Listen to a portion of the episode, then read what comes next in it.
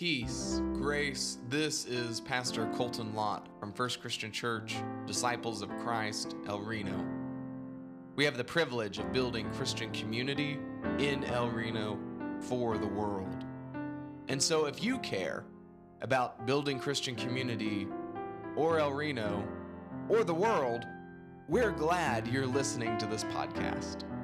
If you want to help contribute to the gospel work of this congregation, please visit our website, fcclreno.org, and go to the Give Online tab.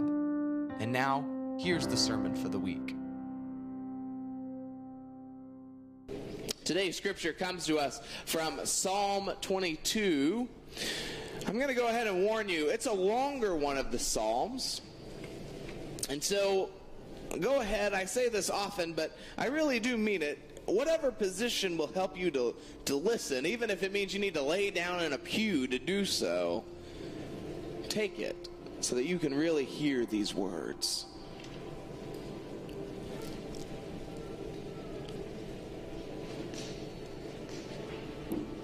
My God, my God, why have you forsaken me? Why are you so far from helping me from the words of my groaning? Oh my God, I cry by day, but you do not answer, and by night, but find no rest. Yet you are holy, enthroned on the praises of Israel, and you, our ancestors, trusted. They trusted, and you delivered them. To you they cried and were saved, and you they trusted and were not put to shame. But I am a worm, and not human scorned by others and despised by all the people. All who see me mock at me. They make mouths at me. They shake their heads. Commit your cause to the Lord. Let him deliver. Let him rescue the one in whom he delights.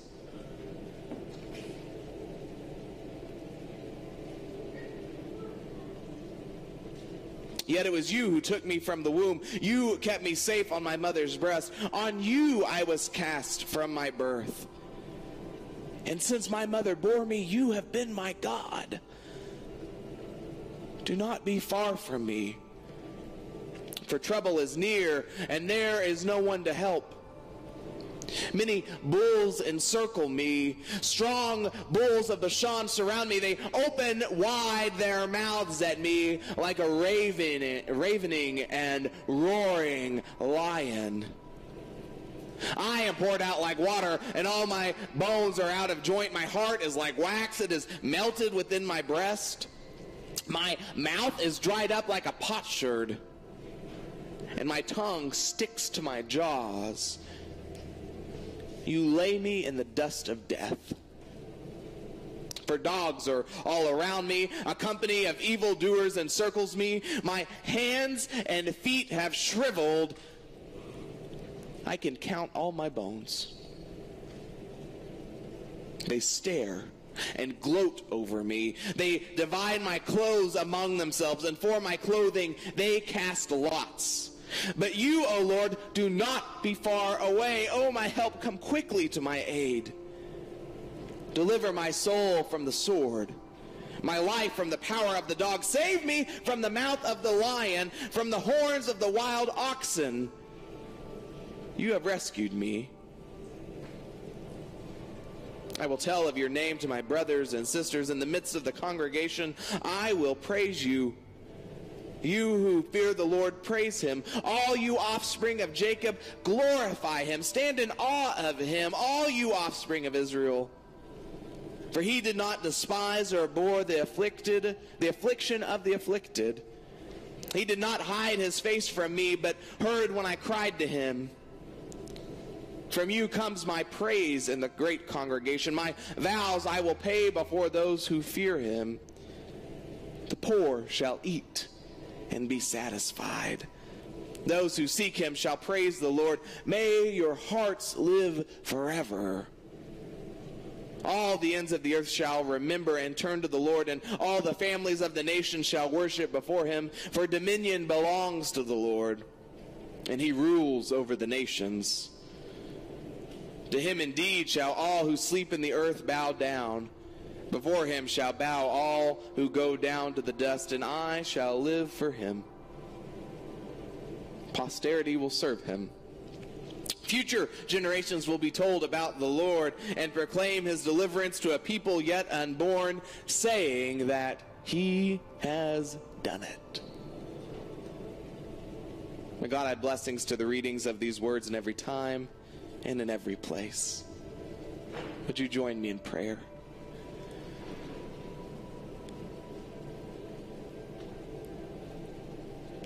Holy God, from this ancient song, may we put it in our own mouths and sing a new song to you. May we get something holy and true, something real and divine from the moments we spend savoring these scriptures. Amen. Last weekend, Catherine Carson was here, and I was away because I was at a wedding in Chicago of two very good friends from Divinity School. She's a Lutheran pastor. He's a Methodist pastor. Together, Luther and Wesley have been united. When you marry two ministers, though, you get a lot of clergy showing up. Three of the bridesmaids were pastors, two disciples, one Methodist. The brother of the groom is a Methodist minister, and he officiated. And the crowd was myself and Kelsey, another two disciples, an Episcopal, a Lutheran, and the Methodist host pastor, and two seminary professors. Needless to, say, we were holy rolling. At the reception, I got to catch up with my preaching and pastoral care professor, one of those another one of those disciples ministers. And i was telling her the story of how a month ago we were helping out our new amish friend larry you know. And so in turn she then told me the most curious story about her road trip to visit her grandchildren in oregon she decided to drive and stay wherever she wanted from that long trip from Chicago to the West Coast because after a year of reworked plans, she just needed time without any plan that would fail. And so she just stopped at the places she saw fit. And so she was going and traveling, and she decided to stop at a teeny tiny town in Wyoming. I think that's the only way towns come in Wyoming, anyway. And the man said, as he looked at her license, Chicago, you're a fair piece away. That's not that far. It's just two days' drive or so. Well, he continued, I've never been away from here. You mean you've never left town? No. Whole life. But I'm going to take my first trip. I'm going to go to Florida. Oh, she said, I hope you're vaccinated. The virus is bad there. You mean the measles? I got that vaccine when I was a kid. No, for, for, for COVID. What's COVID? As it turns out, he didn't really watch the news. He heard about it a few times, but eh, it's not that big of a deal, right? He didn't know that the world for 18 months around him has been turned upside down and rocked back and forth. In remote Wyoming, life has been the same. And so my he wanted the vaccine, so my professor helped him register for a vaccine that night. And, but he left her with the request: tell them about the cows. Because as it turns out, COVID hasn't come to visit him in remote Wyoming, but he has been suffering.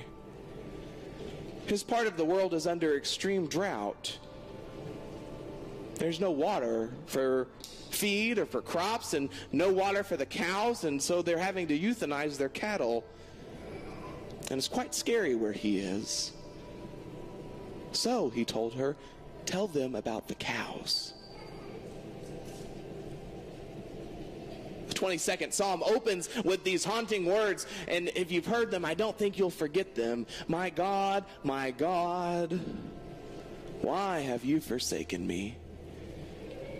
Right next to perhaps the most celebrated scripture in the entire Christian and Jewish canon, the 23rd Psalm, we have right next to it a very different song. There are no shepherds in green grass or tables in the presence of thine enemies. No, this is a psalm of lament instead of victory. It's a psalm that includes the line, I can count all my bones. The psalmist compares himself to a worm. He describes encircling bulls and people and dogs and lions. And of course, it opens with the show stopping line My God, my God, why have you forsaken me? The Psalms were hymns, and sometimes synagogues and churches will still sing them to this day, putting them to sometimes old music, sometimes new. They were the background and have been the background of faith for thousands of years, just like Great is Thy Faithfulness, or Jesus loves me, this I know, or Abide with me. One of the downfalls, if one only has a diet of contemporary music, is that it is new and of the moment, which is important because it speaks to life for us that is new and of the moment. But it means necessarily that it's not the songs our ancestors sang.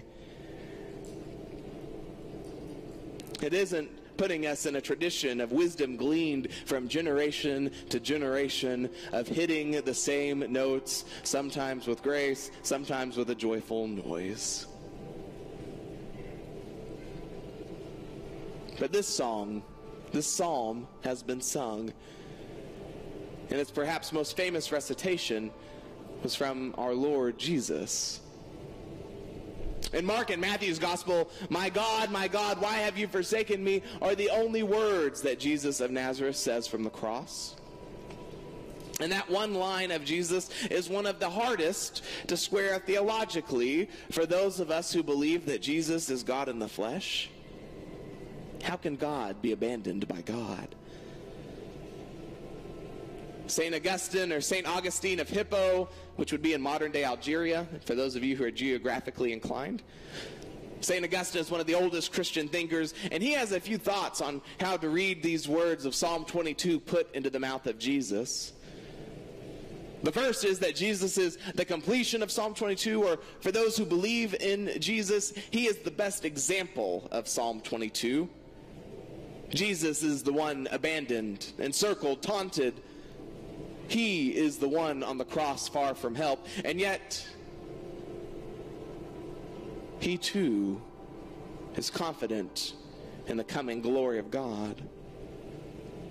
A second way he suggests that we can think about this is that Jesus' mouth says our lines for us.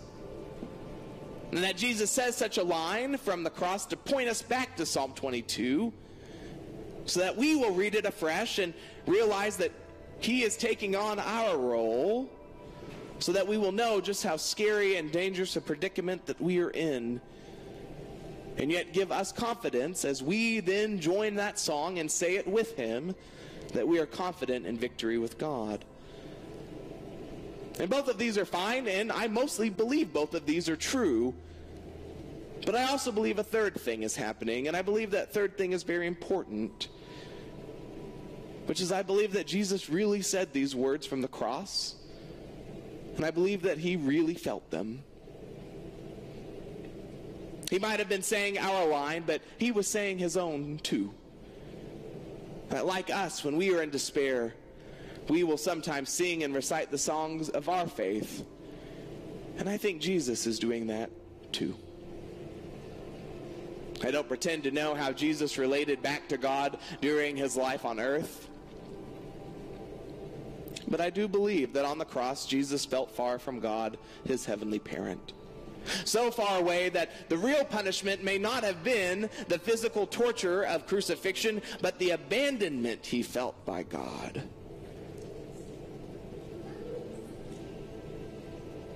Which is great, you might be saying, but what do slaughtered cows, the execution of Jesus, and this troubling psalm have to do with mental health? We are in our third of four weeks on our worship series, Mental Health Matters.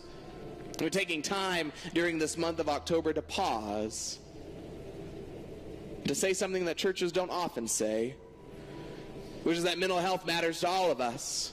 That mental health matters are important to those of us who have a mental illness, and that mental health matters are important to those of us who love someone who has a mental illness. But perhaps even more importantly, that the matters of mental health are important for those of us who aren't ill but simply exist because each of us have a mental health. And in this time, it is more important than ever that the church breaks the silence around mental health and that we value a scientific and psychological approach to mental health care. And so we're attempting to do just that in this church. And that alone is important. To give you all a little teaser, next week we're going to talk about mental health care for everyone, and doctoral student and Professor Jessica Mull is going to help us do just that. And I hope you'll come for that experience. But today I want to dwell specifically on the topic of mental illness. And not just mental illness, but mental illness and God. And as many of you know, I think that the church, not just our congregation, and not even especially our congregation, but the church writ large, gets mental health wrong. And I think we get it wrong because we so often teach, sometimes implicitly, even sometimes explicitly, that God is the one who causes mental illness and only God can treat mental illness. According to research from Lifeway, which is the publishing arm of the Southern Baptist Convention, one third of Americans believe that prayer and Bible study alone can overcome serious mental illness. And 35% agree with the statement that with just Bible study and prayer alone, people with serious mental illness like depression, bipolar disorder, and schizophrenia could overcome mental illness. Those are troubling statistics. Mostly because I don't think we would say that about any other type of illness, but about one in three Americans believe that spiritual disciplines like prayer and fasting and the repentance from sin are enough to effectively treat, manage, and overcome mental illness. And so I am left wondering what happens to those who pray and pray, who fast, who repent for sins that they haven't even committed just to find relief. And what happens to the faith of those who will still have the same symptoms? I imagine they might feel forgotten by God or lied to about who God is which I imagine would compound the effects of mental illness itself. Mental illness which causes enough pain and suffering all in its own right. And so that I think that the church's often harmful way of talking about mental health and mental illness just might be shaking the faiths of those who do have a mental illness or love those who are experiencing mental illness. It might just be shaking the faith of those who want to believe, but feel that they cannot, or would not with a God who would do this to them. I think if we are not careful, very careful, we compound suffering for our siblings and even for ourselves. And so, my friends, and especially my friends who are experiencing mental illness or love those who are experiencing mental illness, I do not believe that God causes mental illness. Nor do I believe that God caused Jesus to be executed by the Roman government on the behalf of the religious rulers. I don't believe God causes suffering. I just don't. The goodness and compassion of God went out for me whenever I have to look closely at the suffering of others. I just don't have the ability to look at brokenness and see divine design. And the reason I cannot do this is because of Jesus. Because when Jesus showed up in flesh and showed us what God looks like moving around on the face of the earth, Jesus had the supreme compassion for those who were ill or disabled.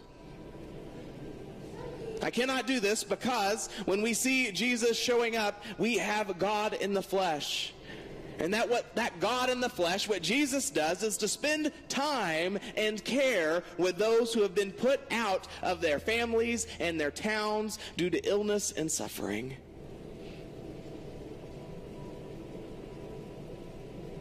And I can believe that God does not cause suffering because Jesus suffered for no cause. Even the one who got it all correct, who made an A on the test of being human, that Jesus still suffered pain. And that Jesus, that same Jesus, felt abandoned in his suffering too. Just like we might from time to time. The man from Wyoming wanted us, us, to know about the cows. And I'll have to tell you the truth, before I learned about the man from Wyoming, I didn't know about the cows. Because he and his cows are suffering in this drought. There is no water. And so there is fear and there is suffering. And he feels abandoned out there. And so he pleaded what might seem silly until you are able to look in the moment, tell them about the cows.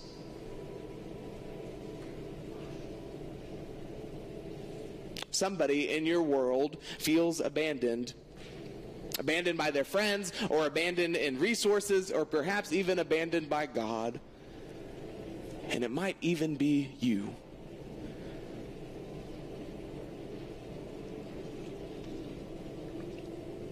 And I don't know that pain has to have a meaning. But I know that when they pray, My God, my God, why have you forsaken me? They are praying that same prayer which Jesus prayed from the cross. They are praying that other prayer which Jesus retaught his disciples. I can't offer easy platitudes, friends. I believe a few things. I believe that even though God doesn't cause suffering, that not everything happens for a reason, that God can make meaning out of even the worst. I know that the feelings of pain and suffering and even an abandonment can go away. And I also know that they can stay far too long. But one of the things that I trust is that presence and friendship, and in the case of mental illness, that medical and psychological treatment can help. But most of all, if you're feeling that deep pain and suffering for whatever reason, because of grief or loss, or because of joblessness or wandering, because of illness of any kind, then perhaps it is a minor consolation, but let it be a consolation nonetheless. Jesus himself has been where you are. And when we see God acting in the world through Jesus, he didn't choose to be far from the suffering. God's glory didn't flee from suffering, but ran to get as close as possible. So close that Jesus took suffering on and felt it in his bones. Bones that he could count. Those moments of pain and suffering can really shake our faith in God. But through Jesus, perhaps we can see a faith that is shaken but not stirred, not stirred away. So perhaps one day, or even in many days to come, we might see the other end of that psalm, just like our brother Jesus. Because the God given medicines worked, or the rains came back, or because that inexplainable peace has flooded our soul. And perhaps one day, or perhaps even in many days to come, we might see the other end of that psalm like our Savior, Jesus. Because friends have arrived, or because we have shed some of that guilt that some TV preacher or person has put on us, or because we realize that Jesus has been here too. And so it is just a touch less lonely. And perhaps one day, or in many days to come, we will see the other end of that psalm just like our friend Jesus. The other end of that psalm, which says, Posterity will serve God. Future generations will be told about the Lord and proclaim God's deliverance to a people yet unborn, saying that God has done it. Maybe, perhaps one day or in many days to come, our faith, which might be shaken but may not be stirred away, will let us, like our brother Jesus, sing the other end of the psalm. Amen. This sermon podcast is a ministry of First Christian Church, El Reno, Oklahoma. It is preached about 85% of the time by Senior Minister Colton Lott, about 10% of the time by Associate Minister Tara Dew, and about 5% of the time from a beloved guest. If you check the math and we're wrong, don't worry about it. This podcast is produced by Communications Coordinator Rachel Carlson, and the instrumentalization you hear is by Chris Prather, our bell choir director, percussionist, and composer in residence. Christian community is made up by the individuals who show up each week, and so while this has been preached and produced by some, it is the work of many. So whether you show up with your body or with your enthusiasm, with your dollars, with your prayers, or your love. Thank you for making the body of Christ real and felt and known. Go and be a blessing this day and always, friends. Amen.